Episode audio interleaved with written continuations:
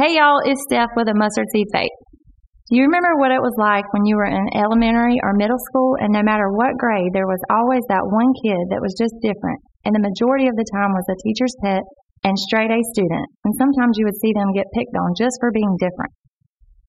I can name a few times that I recalled seeing someone like that being picked on right in front of me and just feeling sorry for that kid because they were doing the right thing or just being good in general, but in return got rejected for doing something right. Kids can be so mean, so can the rest of the world.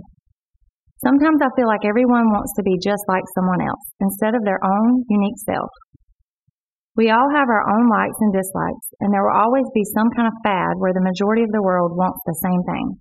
It's so easy this day and time to get lured into wanting what everyone else has, especially with social media and easy access to purchases online. I, however, tend to want the opposite of what everyone has because after a while, if you're like me, you get tired of seeing the same thing everywhere and you want something different. I like unique things. I like different. And I'm usually quick to notice things like that in public and I'm quick to ask about where someone got whatever interests me. Don't get me wrong, I fall into the fads of this world too sometimes, but I just like to be different on purpose. I like to choose unique things to match my unique personality. God also likes for us to be different in a world where mostly everyone is the same.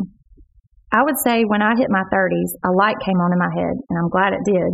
And I challenged myself to remain different and stand firm in my faith against adversities of this world.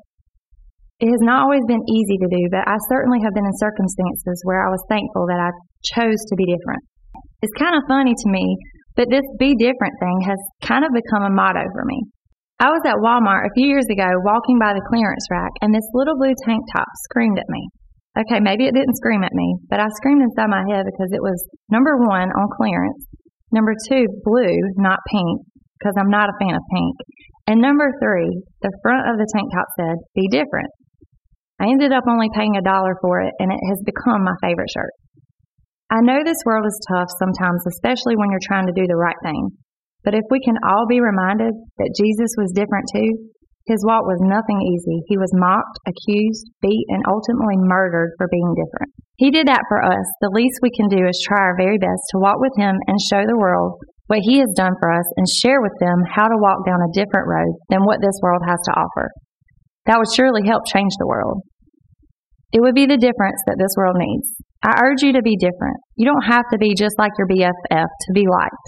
You don't have to dress like your BFF to be accepted.